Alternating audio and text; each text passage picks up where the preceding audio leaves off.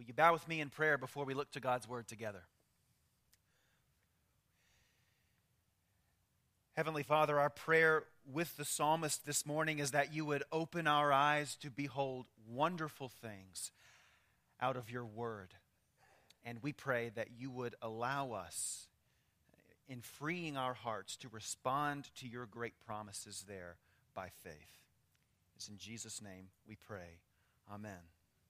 Please turn with me in your Bibles to Psalm 40,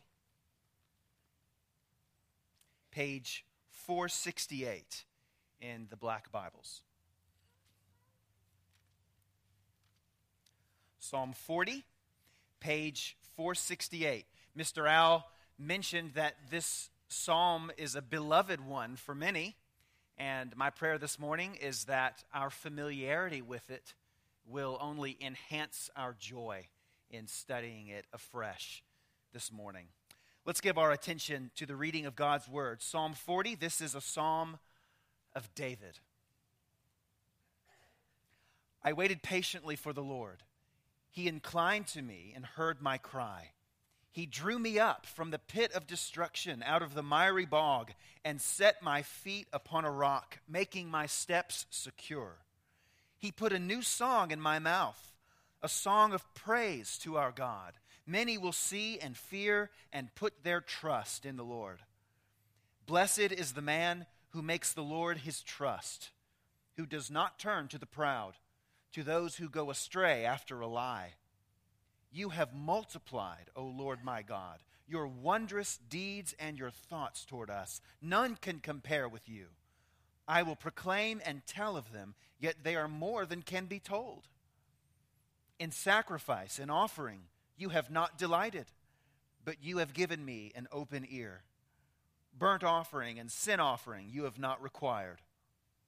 Then I said, Behold, I have come.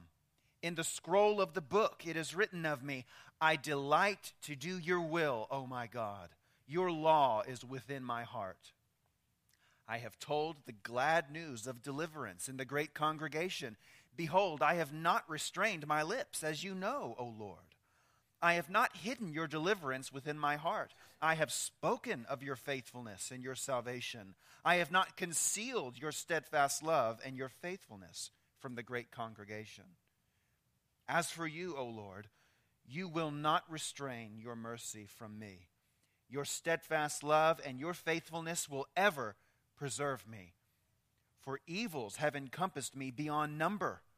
My iniquities have overtaken me, and I cannot see. They are more than the hairs of my head. My heart fails me. Be pleased, O Lord, to deliver me. O Lord, make haste to help me. Let those be put to shame and disappointed altogether who seek to snatch away my life. Let those be turned back and brought to dishonor who delight in my hurt. Let those be appalled because of their shame who say to me, Aha, aha. But may all who seek you and rejoice, may all who seek you rejoice and be glad in you. May those who love your salvation say continually, Great is the Lord.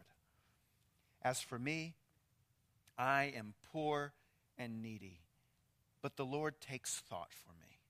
You are my help and my deliverer. Do not delay, O oh my God. What a statement from David in that last verse. Did you notice it? Here is King David, the rich and mighty, confessing, as we've just seen, that he is poor and needy. We've heard a lot in the past two weeks in the various political convic- conventions about the upper class, the middle class, and the working class.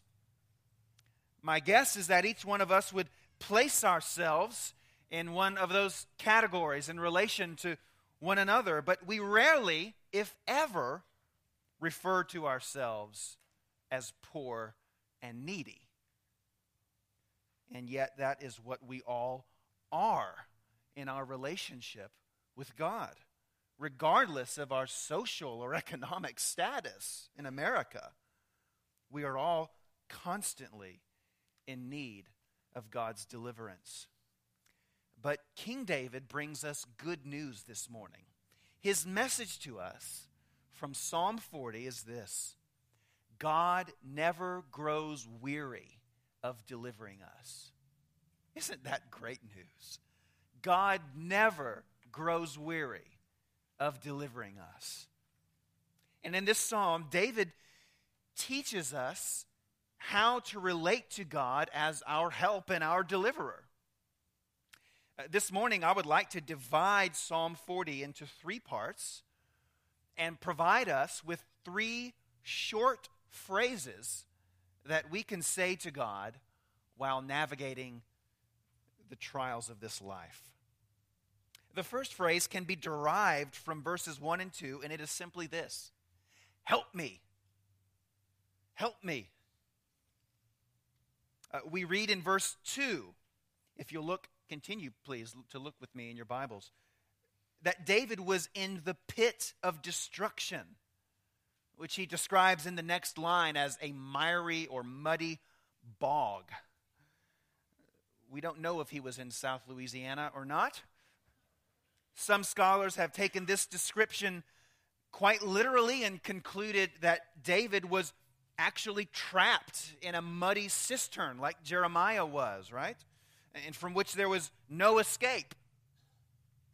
It seems better to me, though, to take this description figuratively because David uses the word pit in other Psalms to describe a whole variety of hopeless situations, whether sickness, depression, guilt, or danger.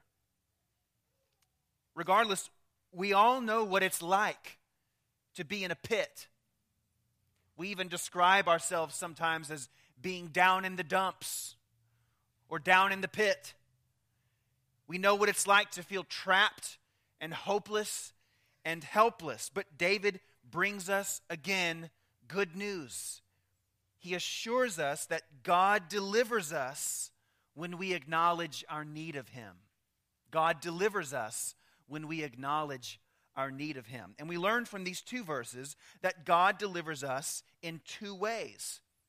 First, He hears us when we cry out to Him. David writes at the end of verse 1 He inclined to me and heard my cry. I realize we have profound differences with the Roman Catholic Church, but one of the sweetest videos I have ever seen is of Pope Francis's recent tour of a Mexican hospital. The surrounding crowd of dignitaries and media personalities and hospital staff came to a sudden stop when a young girl with bone cancer caught the Pope's attention and began to sing. Her song lasted nearly two minutes. But Pope Francis never gave the slightest indication of being rushed or inconvenienced. His eyes never left hers. He listened intently to every word, and when she had finished, he cupped her face in his hands, kissed her, and blessed her. What a picture of God's compassion for us. He is the sovereign God, the King of creation. He is of supreme value and importance, but He's never too busy to bend down to us and give us His full attention. He hears us when we cry out to Him. And not only that, but second, He helps us when we wait for Him. David begins the psalm with the words, I waited patiently for the Lord. The Hebrew literally reads, I waited, waited for my wife to get ready for our date. No. I waited, waited for the Lord. David felt like he was waiting in eternity for God's deliverance. And sometimes we can feel like that too. I think of Jeff Campbell, who's been battling lymphoma for a year and a half and still has 12 radiation treatments to go. I think of others within this very congregation who struggle with depression and wonder how long their sorrow and loneliness will last. And I think of still others who have been praying daily for God to bring salvation to a spouse or to a child, only to be saddened again and again. Certainly, waiting can be one of the most difficult parts of life. Author Jamie Smith has said that we live our lives bent forward, always waiting for what's next. But do you know, church, that waiting patiently for the Lord can actually strengthen our faith? Abraham, perfect example. Listen to this. He was 75 years old when God promised him a son. He was 100 years old when that promise was fulfilled. That's 70 that's 25 years of waiting. But what does Paul tell us about Abraham in Romans 4? Listen to this. No unbelief made him waver concerning the promise of God, but he grew strong in his faith as he gave glory to God, fully convinced that God was able to do what he had promised. We see the same example in David. He waited patiently for the Lord, and the Lord helped him in a mighty way. David says, He drew me up from the pit of destruction, out of the miry bog, and set my feet upon a rock, making my steps secure. God sovereignly saves. He did not inform David on how to get out of the pit. He reached down and drew him up and set his feet upon a rock and set him free. Why does God help us like this? Why does He deliver us from our troubles in such a mighty, remarkable way? Well, that question brings us to our second phrase. The second phrase we must learn to say to God is thank you. David tells us in verses 3 through 10 that God delivers us so that we will worship him. Now, the word worship is a loaded term, isn't it? but what it means in essence, especially in the Psalter, is to give public thanks. Certainly, we can do this in a number of ways, but in these verses, David gives us four ways God wants us to worship Him. First, He wants us to praise Him. David writes in verse 3 he put a new song in my mouth, a song of praise to our God. Many will see and fear and put their trust in the Lord. When God delivers us, He gives us a new reason to sing to Him. And God intends our praise to be contagious like a wildfire, so that everyone who sees our joy will be made joyful as well. By the way, have you noticed how Pastor Andrew directs us to sing? He encourages us to sing not just to God, but to one another. Have you noticed that? Isn't that an interesting concept? It is a biblical concept. Musical worship is a, is a group activity. Um, God wants us to sing on Sunday mornings with our eyes open so that we can be aware of his deliverance in the lives of our brothers and sisters around us here in this church. But worship is not just about music, it is also about the priorities and desires of our hearts.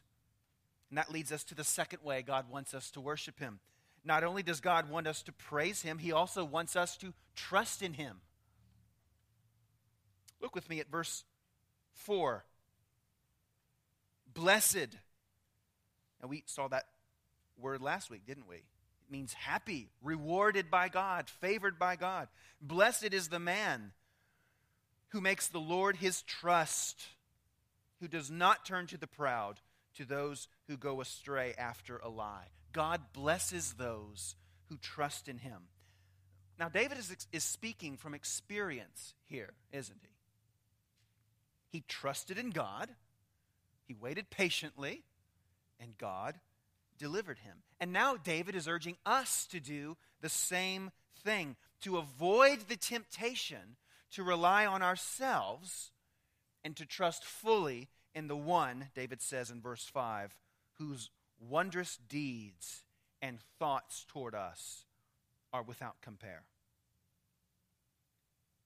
Third, God wants us to obey Him. God wants us to obey Him. What a thought provoking line verse 6 is. I wonder if that caught any of you off guard as it did me this week. In sacrifice and offering, you have not delighted, but you have given me an open ear. Burnt offering and sin offering, you have not required. David is contrasting true worship from false worship. God is not opposed to rituals. And that is really good news for South Louisianans. we are a ritualized people. The gumbo must be cooked with our grandmother's roux. The game must be watched on, the, on a Saturday night in the La-Z-Boy. Uh, ben Nickens, where's Ben? I'm going to call you out, brother. Ben Nickens must defy the laws of PDA and kiss his wife after the prayer at dinner, or else he will, I don't know, self destruct or something. The point is, rituals are good. They make gumbo good. They make worship good. What we must resist, however, is empty ritual. That is, when we go through the motions of worship without actually worshiping ourselves. God does not delight in that. So, Matt Redman was right on point when he wrote the song The Heart of Worship. I'll bring you more than a song, for a song in itself is not what you have required. Doesn't that sound like verse 6? You search much deeper within through the way things appear. You're looking into my heart. God wants every element of our worship, but more than anything, He wants us to live in obedience to Him. David says, You have given me an open ear. God has enabled us to listen to His words and to obey Him. He does not need us to make sacrifices. He wants us to be sacrifices. He wants us to, verse 8, delight to do His will. And is that not what our Lord Jesus did? He always did what was pleasing to his Father. He even endured the cross, Hebrews says, for the joy, for the delight set before him. And he did that for us so that we might not only imitate him, but also be empowered by his resurrection to delight in our Father's will as well. Uh, fourth and final, under this point, God wants us to proclaim him. David speaks in verses 9 and 10 about how he has shared the glad news of deliverance, of God's steadfast love and faithfulness with his fellow worshipers. Friends, we are all called to preach. Sometimes I get tired of hearing myself talk. I know you do. And we all have a unique message to share. Is God calling you to share your testimony with us on a Sunday morning? It's not hard. Just use a wussy manuscript like I use. It's not hard. Just read it. But if you believe God is calling you to do that, come and talk with one of our elders, and we will certainly, without question, work with you to make that happen. We must learn to say thank you to God in a public way. It's simply a part of how God wants us to worship Him. So far, we've learned two simple but vital phrases that we can say to our deliverer while navigating the trials of life. The first phrase was, Help me, and the second was, Thank you. But there is a third phrase we must learn to say, and that is, Me again. Have you ever called someone and restarted a finished conversation with those words?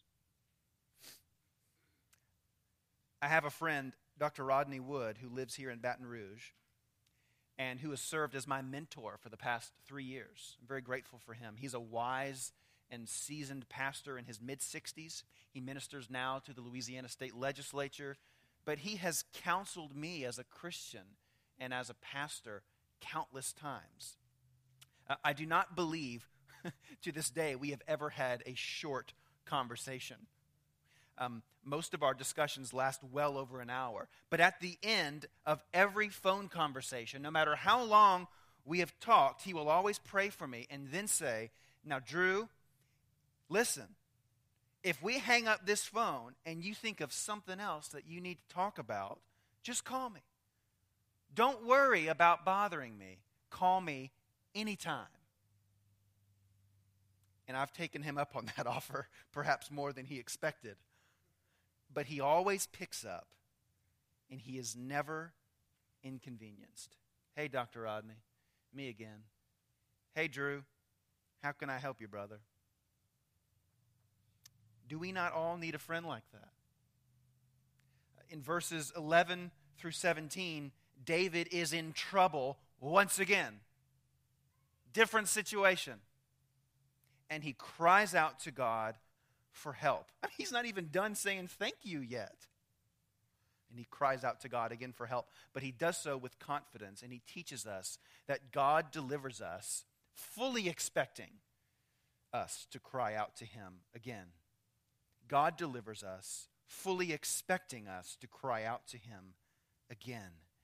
And when we call on him, we can be confident that he will act for us and at least three ways.